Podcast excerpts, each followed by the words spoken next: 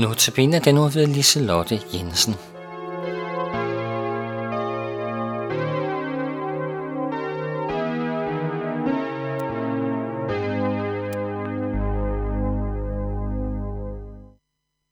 Og i den kommende uge er det Liselotte Jensen, som holder notabene-andagterne. Og jeg, Henning Gorte, har Liselotte her i studiet, og benytter anledningen til at præsentere Liselotte. Velkommen, Liselotte. Tak for det. Og tak fordi du påtager dig at holde disse andagter. Nu kan der jo være mange ting her i livet, som fylder for os. Og en af de ting, der ofte fylder, det er beskæftigelse og arbejde. Hvad beskæftiger du dig med? Jeg beskæftiger mig med, med mange ting, men øh, der går en del af det med at arbejde, og det gør jeg i en øh, stor institution for børn i øh, Sydhavnen i København. Ja, og der har du været en del år, ikke? Jo, der har jeg været i mange år. Ja. Men, men du har også lavet nogle særlige opgaver, ikke? Et projekt, eller hvad var det, du er i gang med her for nylig? Jo, vi har, vi har rigtig mange projekter. Vi er øh, en institution, som fokuserer meget på kunst på forskellige måder, og det gælder hele børnegruppen fra 0 til 6 år. Øh, vi har blandt andet været i Firenze to gange for at få inspiration der for nogle institutioner, og vi har kontakt med Statens Museum for Kunst, og laver nogle projekter med børnene på forskellige måder. Sidst har det lige været et stort renaissanceprojekt, ja.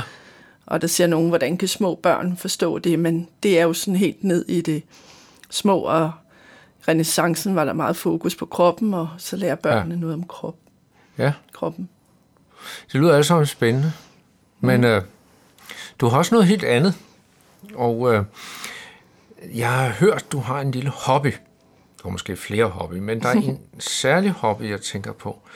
Øh, du samler på noget. Hvad er det, du samler på? Ja, det er sådan, man kan godt kalde det en hobby. Det er sådan blevet lidt ubevidst, for jeg havde da sådan tænkt, jeg ikke ville have hobby og samle på alle mulige ting. Men jeg er kommet til at samle på sådan får. Sådan min, miniatyrfor, altså ikke, ja. at jeg har en, dem på en mark. Hvordan begyndte du på det? det jeg har altid godt kunne lide øh, hyrdebilledet i Bibelen, og øh, har haft en krybe frem til, til julen med øh, Jesus barnet og Maria og Josef, og der hørte et par hyrder med, og så har jeg købt en øh, øh, anden hyrde og nogle får lidt senere. Men ja. så var det til et øh, møde i vores menighed, hvor jeg havde om øh, den gode hyrde og forne. Og så havde jeg en syv får med. Og så ja. var der et barn, som sagde, hvorfor jeg ikke havde 100 får. Fordi så, den, det var mere den beretning, det var om 100 får. Præcis, den gode hyrde ja. og de 100 får. Og øhm, så tænkte jeg, ej, det kunne i grund være sjovt at have 100 får. Ja. Så, så hvordan går det med at have 100 får? Ja, altså heldigvis så skal de jo ikke have mad og græs og på den Nej. måde, men øh, de øh, bor meget tiden i en kuffert, men lige for tiden, der øh, står nogle af dem, de fleste står på en hylde, og så har jeg faktisk også nogle i vindueskampen. Så øh, når folk kommer øh, udefra, ligner opgangene hinanden, hvor jeg bor, men nå, det er der, hvor der er en hyrde, nogle får i vinduet. Ja, okay. Men, men nogle gange går der nogen til, har du fortalt? Ja. Øh, jeg har en næse og en nevøs, som da de var små, og de leger stadigvæk, men nu er de blevet store, så de går ikke sådan i stykker nu, men førhen kunne det ligesom ske, der røg et på gulvet og røg et skov af. Jamen, så, altså, jeg har prøvet at lime nogen, men uh, ellers så måtte jeg nogle gange erkende, at de var nødt til at blive smidt ud. Ja. Har du nogensinde brugt øh, billedet med alle 100 for? Jeg har haft dem øh, med i vores menighed et par gange, alle 100. Det er, det er lidt tung kuffert, men øh, de har været med øh, et par gange, og også øh, øh, min menighed i Rødovre, de sådan følger med i, om jeg, hvor mange får jeg har, ja. og jeg har også fået Tæller de efter? Det af. Ja, så en gang imellem bliver de talt. Ja, det kan være, der var nogle børn, der var meget nysgerrige. Ja, ja, om de er der alle sammen. Og det, øh, det er min nevø og næse, de tæller også en gang imellem. Og nu er vi så nået til de 100 ja. efter nogle år her. Ja, øh, du har sagt, at du faktisk også bruger billedet med får i dine andagter. Ja. Så det øh, bliver spændende at høre lidt om det. Øh, når man møder dig, så mærker man, at du er en, der reflekterer meget over nogle relationer og livet.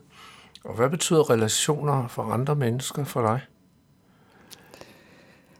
Ja, yeah, det kan måske være lidt svært at, at, at forklare, men jeg tror det, at øh, altså, som mange andre mennesker jo også gør, så, så tænker jeg, øh, øh, jeg er interesseret i andre mennesker. Øh, altså, jeg tænkte i hvert fald en gang, ja, hvad er min interesse eller min hobby, og så tænker jeg faktisk, der var også en, der sagde det til mig, jamen, jeg, jeg synes, det er interessant, øh, der kan nogen være hurtige til at dømme andre mennesker, men der er jo altid en forklaring på, hvorfor ja. vi er, som vi er. Ja.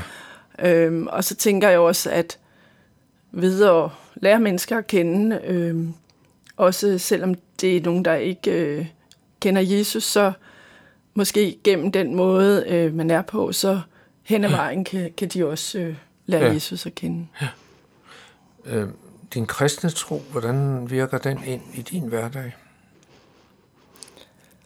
Øhm, ja, altså meget af min hverdag går jo på mit job, og der øh, øh, prøver jeg jo også at, at være et... Øh, øh, at være en øh, kristen på den måde, man kan det, fordi jeg kan ikke ja. ligesom, ja. hvad skal man sige, fortælle eller tage forbillede med på den måde til børnene. Nej. Men øh, kan jo være kristen på, på den måde øh, også og, ja at være et, øh, et forbillede i hverdagen, og så bruge de anledninger, som Gud giver. Tænk meget det der med, at du har relationer til mange mennesker, og du, øh, du kan godt lide at danne nogle relationer. Så må man jo også kunne mærke, at du er en kristen. det, det må du jo spørge de andre Yeah. Men, øh, men øh, i hvert fald, jeg synes, det kan godt være øh, svært i hverdagen, og man kan have forskellige udfordringer. Yeah.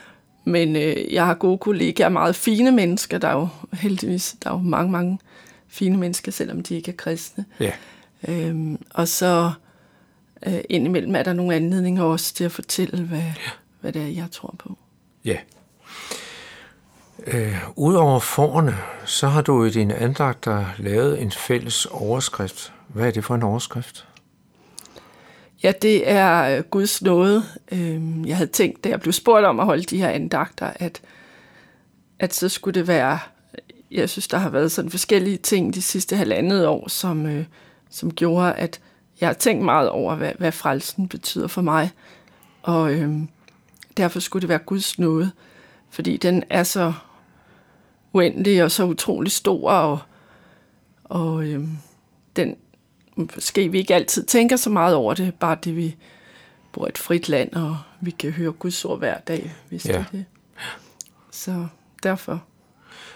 Du har fortalt mig, at øh, du også tager, op, tager udgangspunkt i nogle personlige oplevelser. Øh, kan du fortælle lidt om, hvad det er? Ja, øh, jeg har det tit sådan øh, nogle gange. Nogle af mine venner driller mig lidt med det, men Øh, hvis jeg oplever noget, eller det kan også være en sang, jeg hører, øh, så kommer jeg tit til at tænke på et eller andet for Bibelen. Øh, ja. det, det er der også mange andre.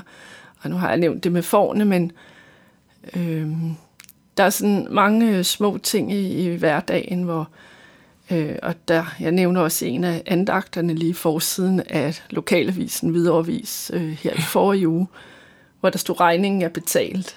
Okay, For ja. eksempel. Øh, og det, handlede ja. overhovedet ikke om noget, noget for Bibelen, men øh, noget for Hvidovre Kommune, men det var bare sådan en god overskrift, synes ja. jeg, ja. i forhold til, at Jesus har betalt alt for os. Ja. Det lyder som om, du lever meget med i dit gudsforhold i hverdagen. Det håber jeg. Ja. Vi glæder os til at høre dine andagter. Måske sidder du, kære lytter, efter andagterne med spørgsmål om det, der er blevet sagt, eller ønsker om nogle uddybninger, så er du meget velkommen til at kontakte Københavns Nærradio. Du kan sende en mail til Københavns Nærradio, eller du kan ringe til lederen Viggo Vive på 32 58 80 80.